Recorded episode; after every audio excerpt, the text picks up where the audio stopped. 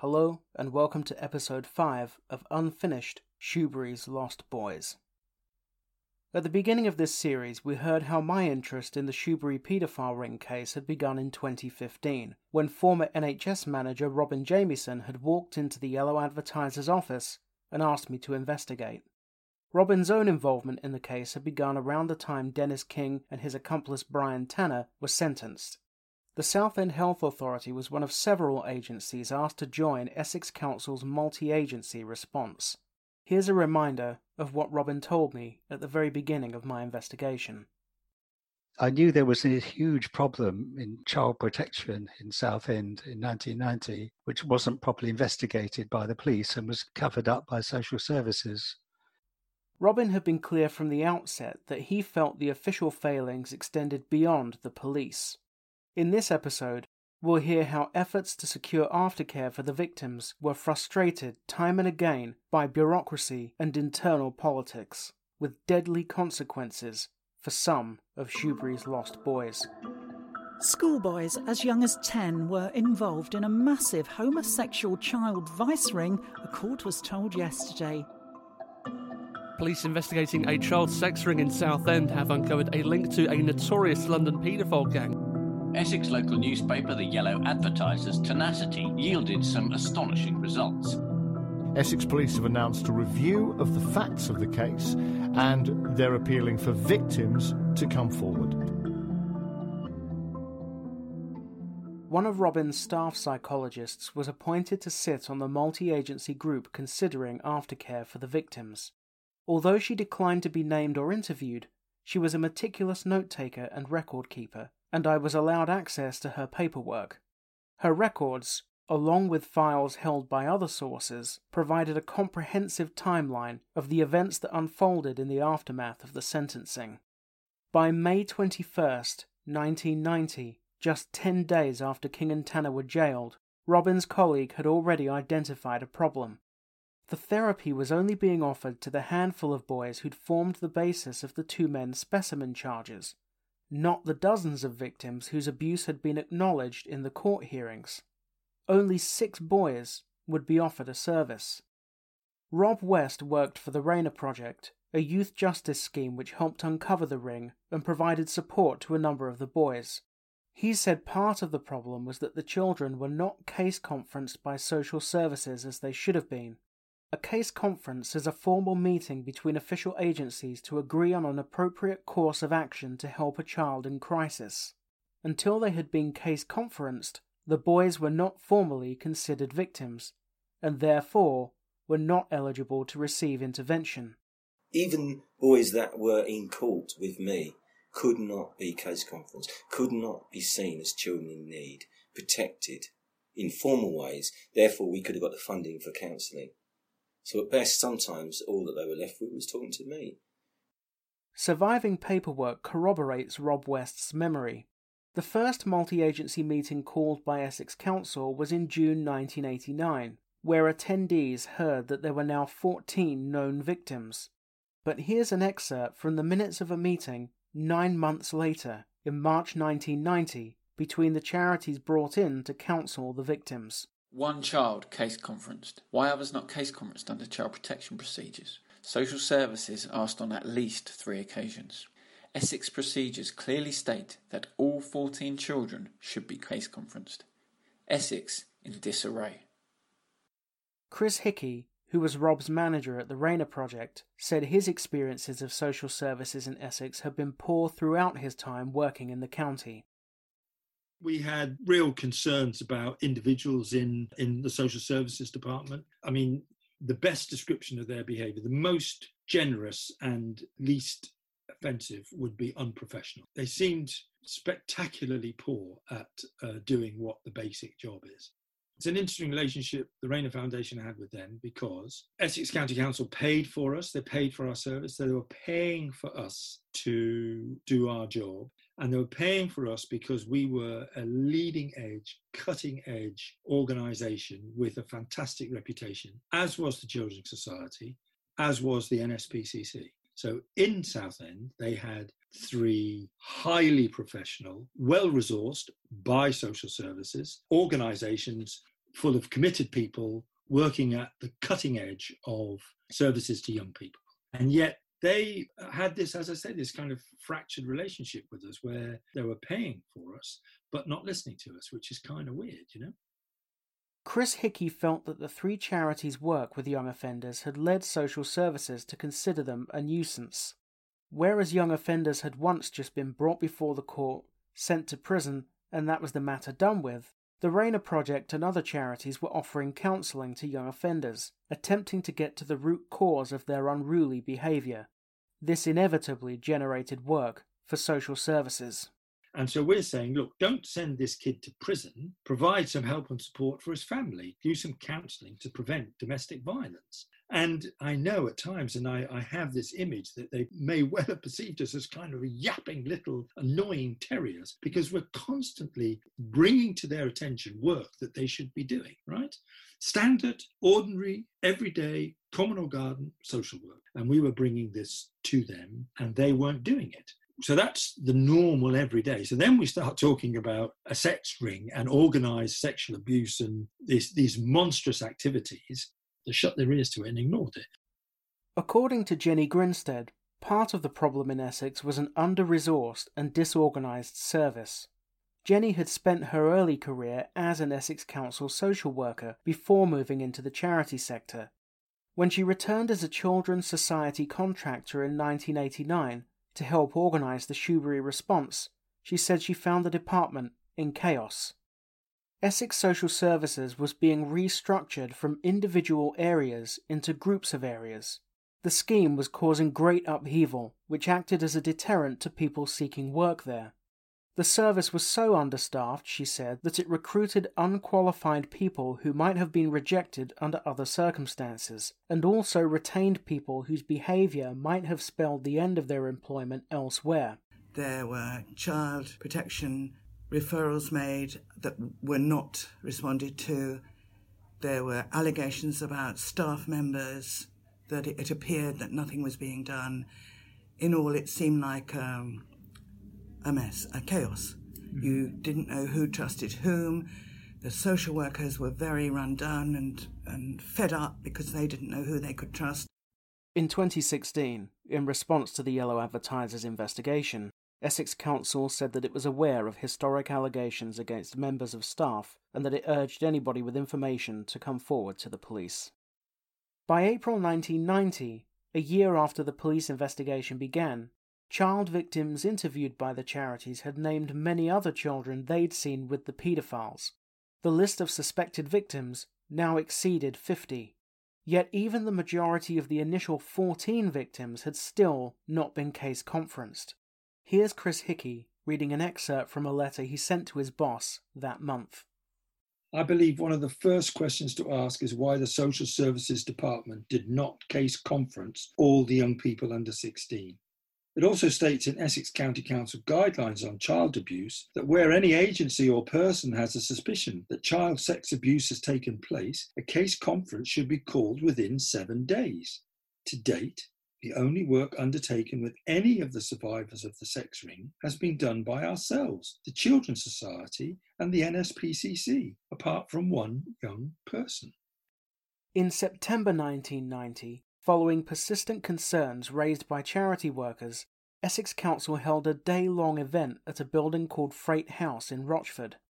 According to one account of that meeting, written by the head teacher of Shoebury Comprehensive School, Liz Talmage, the day focused largely on discussion about the apparent failure of social services to address the specific problem of child abuse in the Shoeburyness area, as perpetrated by those involved in the Shoebury sex ring, Shoebury Comprehensive School pupils known to have been involved in this affair had received no support. Robin Jamieson's psychologist colleague attended the Freight House meeting and took notes. Rather than committing to righting the wrongs which had occurred to date, her notes recorded a social services manager reiterating that there was, quote, no action and no need for action on the list of 50 victims. But social services did agree to yet another series of multi agency meetings. These would apparently focus on identifying shortcomings by social services in the Shoebury case, with a view to informing future policy. They would be chaired by Liz Talmage, head teacher of the school that many of the victims attended, and some of the charity workers would be invited. Here's Mr. X. Social services were very frantic to take control of the situation. It was getting out of hand from their perspective because, for some strange reason, they seemed impotent to do anything. They were almost sort of like denying that kids had been abused. The kids never got any meaningful intervention from them at all, and I think at the time there was an effort to control the situation. There was this sort of like power game type stuff going on. It was like a gatekeeping exercise to risk manage our behaviour as well as risk manage their expenditure. I think they were aware that they hadn't done what they should have been doing, and I'm pretty sure that they come from a similar view to the old bill, which was these kids are criminals anyway, you know? They're rent boys. They get paid, don't they? That was the view that pervaded. Sad and sick, really. On Tuesday, October the 2nd, 1990, just a few days after the Freight House meeting, Robin and his colleague bumped into a county councillor when they attended a meeting at an Essex Council building. Councillor Kay Twitchin represented Thorpe Bay, next to Shoebury, and was involved with children's services.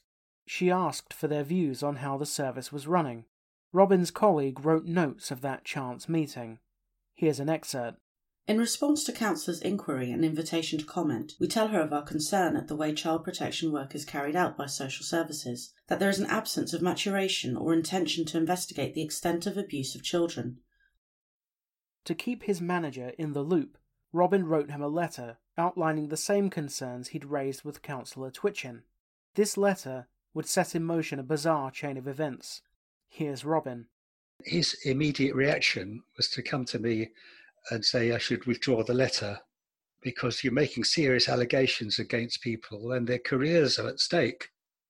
And I said, well, these are serious matters and people's lives are at stake. Uh, and it needs to be dealt with, it needs to be talked about. On November 9th, 1990, Robin and his colleague were called into a meeting. And when we came there into the room, the social services manager was there as well, much to my surprise and that we were both demanding that I withdraw my letter and apologise. Robin's colleague wrote notes of this meeting. They described the social services manager as angry, threatening, and abusive, and say he accused Robin and his colleague of being devious by speaking to Councillor Twitchin. He claimed Robin's letter was libelous and accused the pair of being ill informed and having no evidence to back up their concerns, which they strongly disputed. And the response of the manager was quite interesting. He, he went sort of purple and flew into a rage. And that's the first thing. I'm a district psychologist with a colleague, got every right to express my concerns. And I thought, if he flies into a rage like that against me, how does he respond to junior staff within his own system? What sort of manager is he? The following week, the pair were called into another meeting, this time with a manager from the health service. I was threatened with disciplinary procedures. I was also threatened that I would be reported to the police, but I don't quite know what the charge would be. There wasn't any indication of that. Robin's recollection is corroborated once again by notes of this meeting taken by his colleague. The manager wanted Robin to either withdraw his letter or it would be sent to the police. Robin and I tried to understand slash queried why the letter should have any reason to go to the police. He said Robin and I should consult our professional bodies and mentioned professional misconduct on Robin's part. At around this time, Robin also suddenly found himself banished from regular multidisciplinary meetings he'd previously sat on to discuss child protection issues in the Southend area. I had it in my diary for a meeting in Rayleigh, so I just went to the meeting as usual, and I found that the doors to the corridor were locked. I could normally would have walked straight into the room. There was the door locked in the way, but being a runner, I just ran up and down the stairs and round the building and found a way in. I came to the room, and the person chairing the meeting, who was a, a social worker, said, You're not invited. So I'd been expelled from the Child Protection Committee for, for trying to protect children, basically. When I attempted to obtain minutes from the meetings of this committee, I was told they could not be found. When Robin submitted a subject access request to the Council, a legal process compelling an organisation to hand over all of the data it holds on a person, the Council responded by telling Robin that due to the nature and volume of information it held about him, it would need extra time to handle his request. In later correspondence, it performed a spectacular U turn, backtracking and claiming that in fact it didn't hold any information about Robin at all. By February 1991, Robin's colleague had decided to withdraw from the Shoebury response altogether, saying she could not, in good conscience, continue to raise the hopes of the victims when she believed that no service would ever materialize. That same month, the multi agency meetings chaired by Shoebury Comprehensive School head teacher Liz Talmage ended. She submitted a scathing final report to social services in which she said the good intentions of the charity workers, the health workers, and others had been thwarted by the failure of those in power to properly fund or facilitate their proposals. Here is an excerpt from her withering judgment. The senior managers group have, to my knowledge, made no attempt to date to follow through the work of the working party. The pity of this is that by the time this final report is read by those in the senior managers group, it will be too late for most of the children affected by the activities of the Shoebury sex ring. I am saddened by what I consider to be the dismissive manner in which social services and education have treated this entire matter. Those with the power to mobilise resources have had no active involvement, and thus the resources have not been found to deal with the massive emotional problems of the young people abused. Only when they offend, or are once again offended against, will they come to the attention of those who might have stepped in much, much earlier and taken the appropriate steps to ensure that this did not happen. After the Shoebury case wound up, said Rob West, the charity workers found they lived with the consequences for many years. Some of us lost our credibility as professionals, and some of us, though we didn't maybe lose our credibility, we lost momentum in our careers there were things that happened to our careers that are unexplainable. Funding being cut almost immediately following this. So we speak out, bang, not getting funding next year. Around six months after Liz Talmage's damning report, three of the charity workers organised a training day for child protection workers called Rings, Networks, and Strangers. The same social services manager who had threatened Robin and his colleague circulated a memo to all of his staff. It said, quote, I personally have the greatest reservations about these three professionals. No one from my team will be allowed time off to attend or have their course fees or expenses paid. I wanted you to know that I have the most serious reservations about their behavior and performance in the arena of child sexual abuse. One of those three charity workers was Jenny Grinstead, who took union action over that memo and what she alleged was a wider effort to prevent her from securing work in Essex. In late 1991, her union wrote to social services to say evidence had been received from more than 10 witnesses, including council staff, that orders had been given to block Jenny from gaining further contracts with either the council or the health authority. She pursued her case for more than two years until the manager behind the memo was eventually forced to relent and circulate a new memo praising her abilities. By the time she won her victory, Essex Social Services had received a bad report of its own from government inspectors. In 1993, the Social Services Inspectorate visited the Essex Department for the first time since 1986. The resulting report echoed many of the criticisms levelled at the service by those who'd worked on the Shoebury case. The authority needs to deal with the issues arising from unqualified social workers working with child protection cases. A lack of strategic approach to the deployment of qualified and unqualified workers is a serious matter. The inspectors found some child protection referrals were not acted on for months. They studied 19 recent cases and found that roughly a third of them were not properly dealt with. The report specifically mentioned weaknesses in the organisation of case conferences and made a series of recommendations.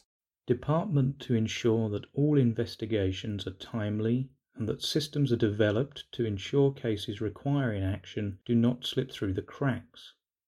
The inspection found that more children in Southend were referred to social services for sexual abuse than for any other reason. Abuse victims accounted for more than a third of the area's looked after children. Southend had the highest proportion of sexually abused children anywhere in the county. But despite these shocking figures, each of the charities which had worked with the Shoebury victims lost its public funding to continue operating in the area. Here's charity worker Mr. X. We all got chucked out of Southend.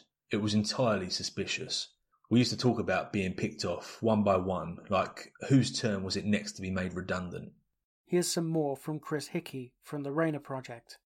I moved. So the effect on me directly, you know, once I stopped being in Essex, once I stopped being in Southend, once I stopped being connected with the project, I was out of their range and radar. But there is no doubt that the others involved and engaged had their careers marked, had their cards marked. So, there were professional consequences for those who stood up for the victims. But what were the consequences for the victims themselves?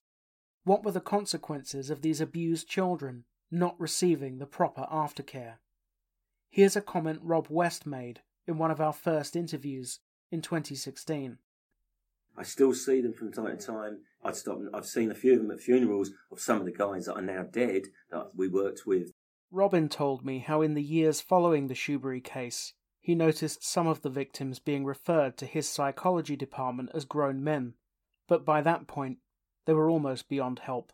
They were coming forward and being seen by some of my colleagues, and more and more aware over the years that a proportion of them were beginning to show, well, to be quite damaged. They could be very angry. If they were angry against themselves, they were cutting their wrists. If they're angry against other people, they were becoming quite violent and getting involved in crime. And there were also people who just seemed to drift into petty crime and with no apparent motive and to get caught every time. We became aware that these are the people today who are probably homeless in Southend. Their life never really recovered. One in particular, I remember, was a young man who came in who was fully grown adult but behaved like a really tiny child and came in giggling and wearing shorts and came up the chase on a on a skateboard and seemed to think it was all great fun but his his life had been terribly damaged we know quite a lot about his background but he hasn't come forward because something like that isn't capable of coming forward and campaigning for, for survivors he's just a, he's not really capable of living his own life of the victims I've been able to trace, some, thankfully, went on to live relatively normal lives, holding down jobs and raising families. Others, however, did not. At least two died of heroin overdoses. I heard of others who died the same way, but had insufficient detail to verify. Another victim took his own life by shooting himself in the head. Several have lived criminal lives, spending a lot of time in prison. One is detained indefinitely in a high security psychiatric ward. Others are drug addicts or living on the streets. All of these lives destroyed. How might they have fared if only they had received professional intervention? In one of my interviews with Chris Hickey, he reflected on the long lasting effects of the Shoebury case for both the child victims and the adults who worked with them of all the things that I've done in my life, I'm proudest of the four and a half, five years I worked in the Rainer Foundation in Southend.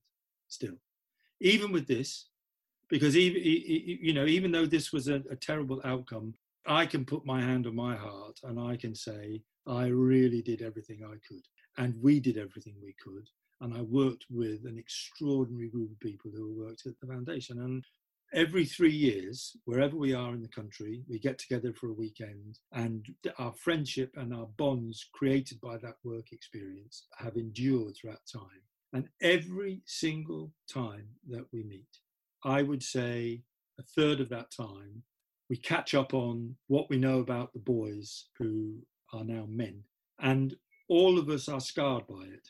And all of us have spent the last 25, 30 years saying, could we have done anything else? What else could we have done? How could it have been different? And and what we say is, is there anything we can do now? And a couple of people are still scared.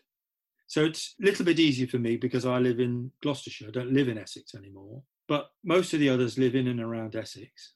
And a couple of them were so traumatized by the threats and the implications of we know who you are and where you live. And even though we've nearly all retired now, still it, it's cast a shadow over our lives. It's cast a shadow over our lives. And we feel such empathy for those children.